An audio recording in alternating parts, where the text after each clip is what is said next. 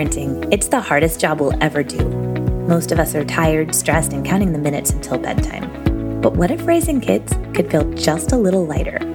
I'm Dr. Hillary, a licensed psychologist and mama of three. And you're listening to the Raised Resilient podcast, where each week we tackle tough parenting topics. And I help decode behavior and empower you with tools and strategies so that even the hardest moments make more sense. Because parenting is hard, no matter how you do it but I can help you go from barely surviving to parenting in a way that feels good for you and your child. So warm up your coffee and grab your earbuds. It's time to raise resilient kids. Hello, and welcome back to Raised Resilient. I'm your host, Dr. Hillary, and I'm so glad you're here. In today's episode, I'm answering a listener question who writes in wondering why is my child doing amazing at school and falling apart at home? And seriously, if I had a dollar for every time I had been asked this question as a psychologist, child therapist, I would be a very rich lady because this is something parents really worry about. And so, to our listener who wrote in, you are so not alone. And I figured this would be a really great question to answer on the podcast because I bet there are other listeners wondering this same thing. So, we are going to talk about why this happens and whether it's something you need to be worried about as a parent. So, understanding what's happening for our kids when they go to school and they do great and they hold it together and then come home and completely lose it requires a bit of a mindset shift around behavior. I think as parents, it can feel so frustrating to know that our child is giving their best behavior to somebody else, to their teachers, to their coaches. It can feel really disrespectful and like we are getting the short end of the stick as parents. But we have to understand something really important about behavior in order to understand why this happens. And that is that behavior is just a symptom of what's going on. The behavior is not the issue in and of itself, which I know can feel like a really hard sell when your child is hitting, throwing themselves on the floor, refusing to listen, saying disrespectful things. But that doesn't make it any less true. Behavior is communication our child's behavior communicates what's going on for them in that moment. What do they need? What skills are they missing to handle what life is throwing at them in that moment? What impulses or emotions are they struggling to regulate in that moment? And seeing behavior through this lens is a very big shift from what we're used to. We're used to seeing behavior as the problem. And for years in the social science research, we looked at behavior. We thought that behavior was what we should care about. And I'm not saying that we shouldn't care about behavior. What I am saying is that we have to look deeper. We have to get curious and think about, okay, why is this behavior happening instead of how can I change the behavior? And when you can truly make that mindset shift as a parent, everything gets lighter it is a pretty big mindset shift to go from, okay, how do I change this behavior to, okay, what's going on for my kid that's causing them to behave like this? And I truly believe that shifting our mindset is the single most powerful thing we can do as parents to show up in a way that feels better for us and for our kids, to feel more effective as a parent. And toward that end, if you have not yet downloaded my free guide, Six mindset shifts to ditch the overwhelm and parent in a way that feels good. You need to go do that right now. This guide has mindset shifts just like the one I just shared that will totally change your life as a parent. This guide is going to help you see yourself and your child through a more accurate and a more generous lens in the really hard moments of parenting which is going to help you feel more effective, more hopeful, and more joyful as a parent. And who doesn't want that? So go download your copy today, raisedresilient.com forward slash mindset.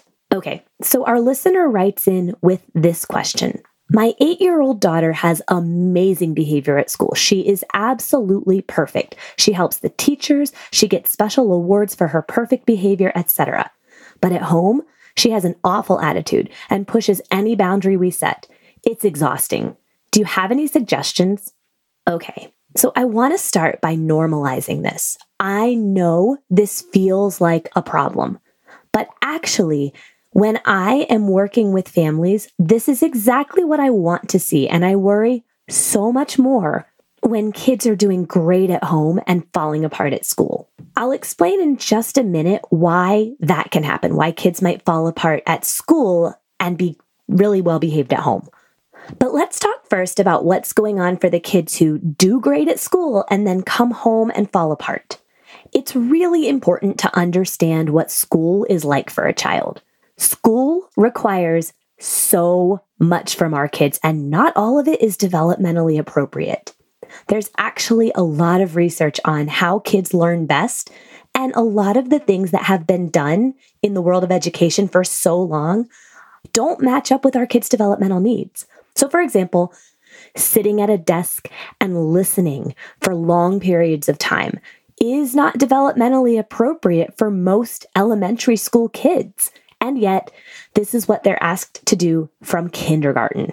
When you add all of the new tasks and concepts that they are being asked to learn, and rules that they're being asked to follow, impulses that they have to regulate, or else they're going to get into trouble with people they don't feel safe with, like they do with you, their parents or caregivers. And I'm going to say more about that last piece in just a second. But when you take all of that together, school is intensely draining for a child. So you take this kid who's doing great in school, who's doing everything her teacher asks, who is just a model student, and then she comes home and she has nothing left to give. The experience of going to school and being this high functioning student is so incredibly draining on all of this child's resources that she comes home and she just can't do it anymore. She can't contain one more impulse. She can't regulate one more emotion. She can't follow one more instruction. She is done. A lot of us feel like this as adults when we come home from work. I know there are times after I've spent a day seeing therapy clients that I think, "Oh my gosh, I can't I can't parent right now. Like I need to go stare at a wall somewhere." So, this is what our kids are dealing with. And there's actually a name for this concept. It's called the after school restraint collapse, meaning that they have all of this restraint while they're at school and they come home and that restraint collapses because they just can't anymore. I talk a lot about this in the episode I did a while back on the after school meltdown. So, that episode has lots of strategies for supporting your child with the transition from school to home. And that's definitely a great one to go back and listen to. And I will share some strategies today, but that episode is really comprehensive when it comes to smoothing the transition from school to home. So that's what's happening for these kids who do amazing in school and then come home and they're unkind or disrespectful or they won't follow your directions or they seem to just melt down the second they get home. This is what's happening.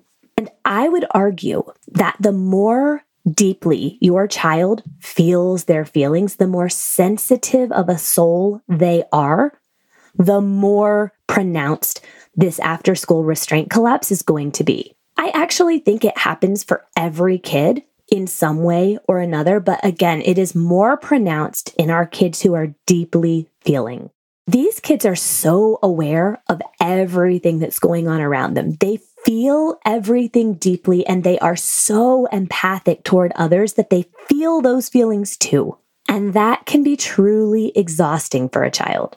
I know for myself, I see a big difference in how my boys handle the after school restraint collapse just based on their different personalities.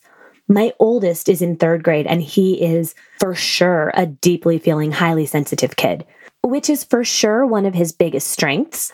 But it's also really exhausting for him to go to school and do as well as he does. He is a model student. And then to come home and carry that on, he just can't do it anymore. It's funny because I remember at the beginning of third grade, and I will tell you, third grade, I feel like, at least in the public school system here in the US, the academic demands really increase. And so you have a kid who maybe was enjoying school and doing a little bit better with that transition from school to home. And then third grade happens and there's more testing. Instead of learning to read, you're now reading to learn. And so you need to just be able to do these things. And my son is an avid reader but it's still exhausting for him to go to school and do as well as he does there. And he would come home from school in the beginning of third grade and he was just so depleted, so worried about how the next day was going to go. And then we had his conference with his teacher for the first quarter, and she was just like, he's so great. He's just a model student. He has so many friends. I couldn't ask him to do anything different. I have really no constructive feedback. And I was like, whew, that's a really big difference from, you know, the kid that I'm seeing at home. And then there's my kindergartner. And that's not to say that he doesn't experience the after school restraint collapse, but it is much less pronounced for him. He is a very different kid from his older brother. As my eight year old put it once, my five year old could talk to a wall, and my eight year old is a little slower to warm up and kind of needs to take everything in first. My kindergartner is fine to play by himself on the playground if his best friend is homesick. He doesn't even think twice about it. He's so confident and comfortable in his own skin. And that's not to say that my eight year old isn't, but he is just constantly taking in information from everyone around him in a way that my kindergartner just doesn't.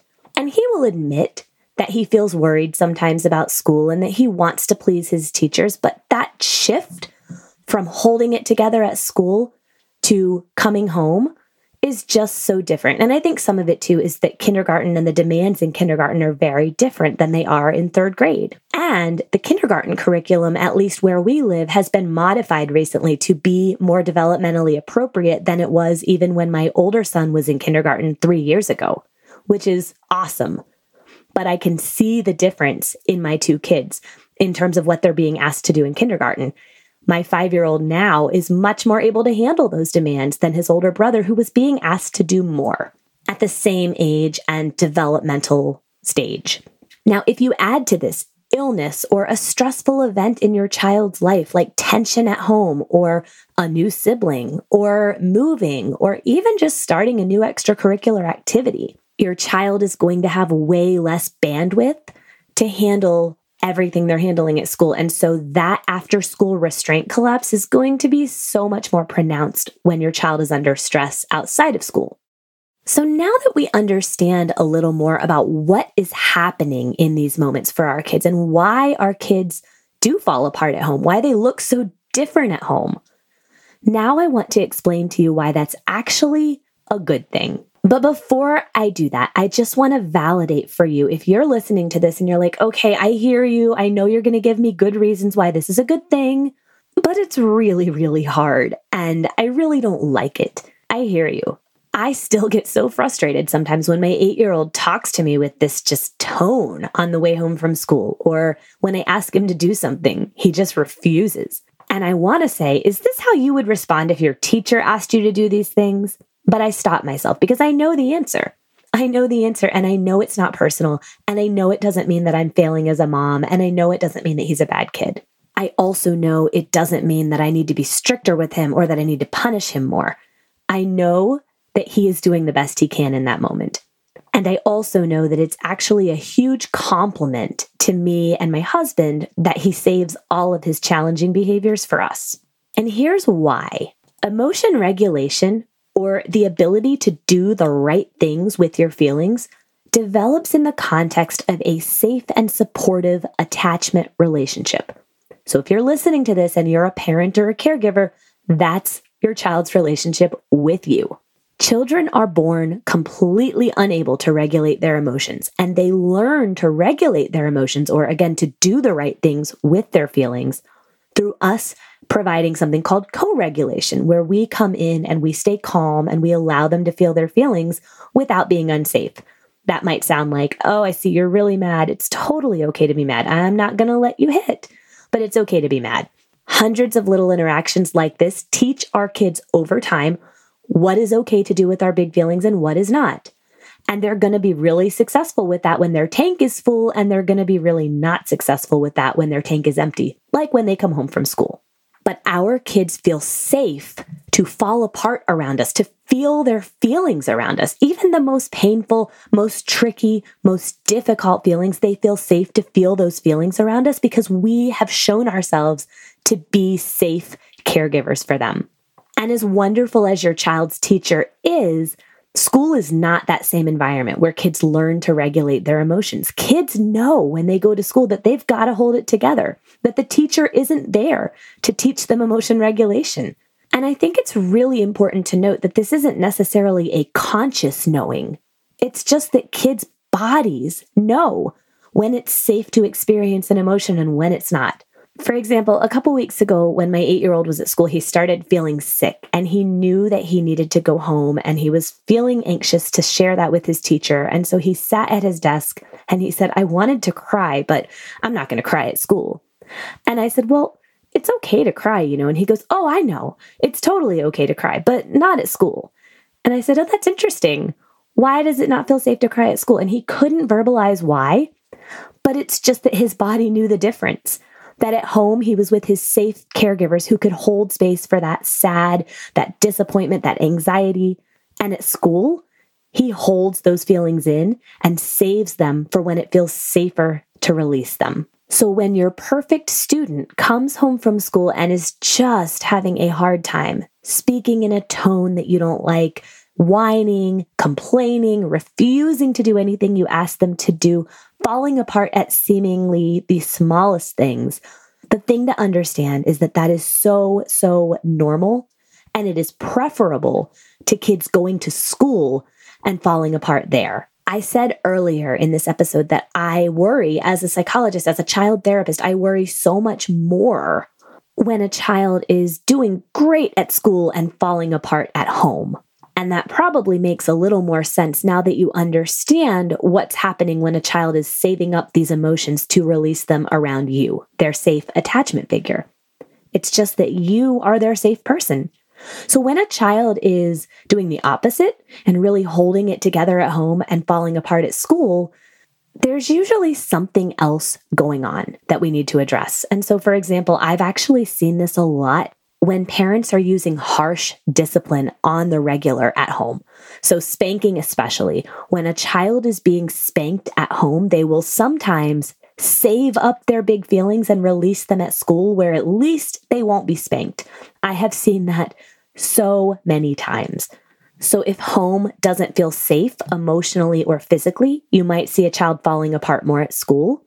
Or this can happen when a child has a learning difference that hasn't yet been identified. And so in this case, it's less about saving feelings for their safe attachment figure. That's not necessarily what it's about. It's just that school is so incredibly difficult that they can't hold it together at school. We have to remember the quote from Dr. Ross Greene kids do well when they can. And so for a child who can handle the demands that school places on them, that child is going to hold it together at school because they can. They might be white knuckling until they can get home and let their emotions out but they can do it and so they do. So the other common reason that I see kids falling apart at school and not so much at home is because school is such a stressful, developmentally inappropriate or a developmental mismatch for them that they just can't. They just cannot hold it together in a school environment. Again, kids do well when they can. So again, as a child therapist, I worry so much more when kids are doing okay at home and falling apart at school. I worry either that the home doesn't feel safe to the child or that there is a learning difference or another reason that the child just cannot do well in school that needs to be addressed. And of course, there are plenty of kids who struggle both at home and at school because they might have sensory needs that aren't getting met. They might have learning differences. And so we've got to think about how to meet those needs. But if your child is going to school and holding it together all day and then falling apart at home, this is a very normal process. And while it is very frustrating for parents, it's what we want to see happen. It's sort of a best case scenario because we want our kids to be releasing their emotions in the presence of their safe attachment figures. And as I said that, I realized there's probably people listening who might be wondering, okay, but at some point my kid is going to start to be able to regulate these emotions on their own, right? Like they shouldn't always need a safe attachment figure to regulate these emotions. And here's the thing about that. It's actually not the goal for our child to sort of reach this level in life where they eventually just deal with all their feelings on their own. I know it can seem like that is the goal, especially in our very individualistic, independence focused society. But our real goal for our kids is to be able to do both. We want our kids to be able to regulate their emotions on their own when they need to. Like when they're at work and they're stressed about something, we need them to be able to regulate those emotions so that they don't have a meltdown in the middle of the office. but we also want our kids to be able to safely seek out support around their emotions when they need it from a partner, from a friend, from someone who feels safe to them. It's not healthy for any of us to deal with everything on our own all the time. So that's not the end game for our kids either. And so when your child is coming home and sharing these emotions with you, even if that is through a disrespectful tone, remember that disrespectful tone is just behavior and behavior is communication. That disrespectful tone in and of itself isn't the problem. We have to look underneath that tone. We have to look deeper and figure out what's going on with our child that's causing their feelings to come out of them through that tone. But when your child is sharing their feelings with you, even through a tone, it's a really good thing. And it's something we want. So it's a good thing when your child comes home and is falling apart with you. But those moments can also be really challenging for parents. And so here's what I would say First of all, definitely go back and listen to my episode on the after school meltdown. Try to keep yourself in the right mindset, which is that behavior is communication. And then get curious and express to your child that you're here for them.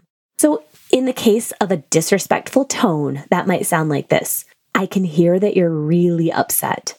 I know you wouldn't be talking to me like this unless you were feeling something pretty difficult, and I'm here to help. Whenever you're ready to talk about it, I am here and I'm ready to listen. We'll figure this out together, okay? And you can also validate for your child that you know going to school and working so hard all day is a lot. You can just say, I can hear in your voice that school took a lot out of you today. I get it. Let me know what you need. Maybe you need a rest or a little break or some time outside or some time to play. Let's figure out what you need because I know how hard it can be to go work really hard all day and then come home and have a lot of feelings come up that you didn't have time or space or energy to give attention to today. I've had these conversations with my eight year old so many times now, and he is getting better and better and better about recognizing in himself when he's just in that depleted, lashing out kind of place. So we're at the point now where when I'll say something like what I just modeled, he'll say to me, Oh, I know, mommy, I'm sorry. School was just really hard today, and I just have a lot of feelings right now. So, like most advice in the world of gentle, respectful, conscious parenting, this isn't a quick fix.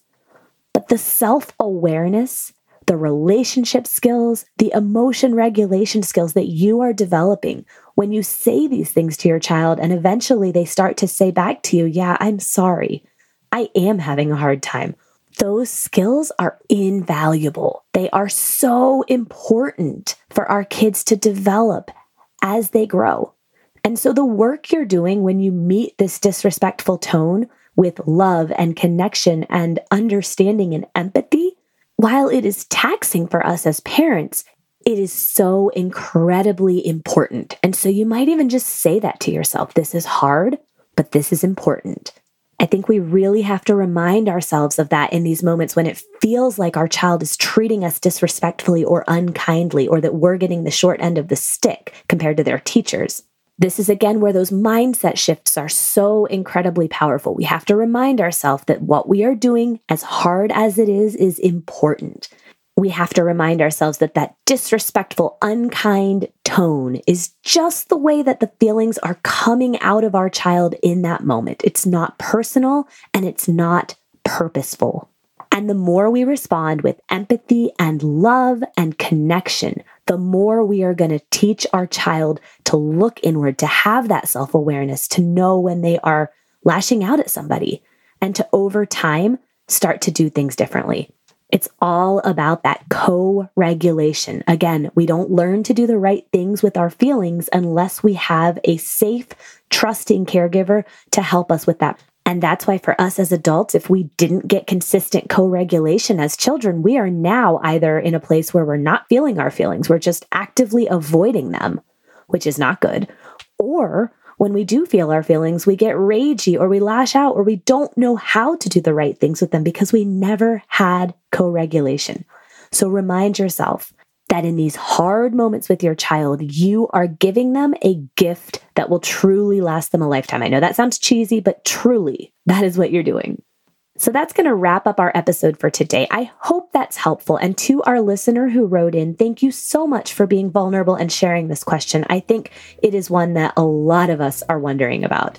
And to everyone else listening, if you have a question that you would like for me to answer on the podcast, you can go to raisedresilient.com forward slash questions, or you can email me, Dr. Hillary at raisedresilient.com.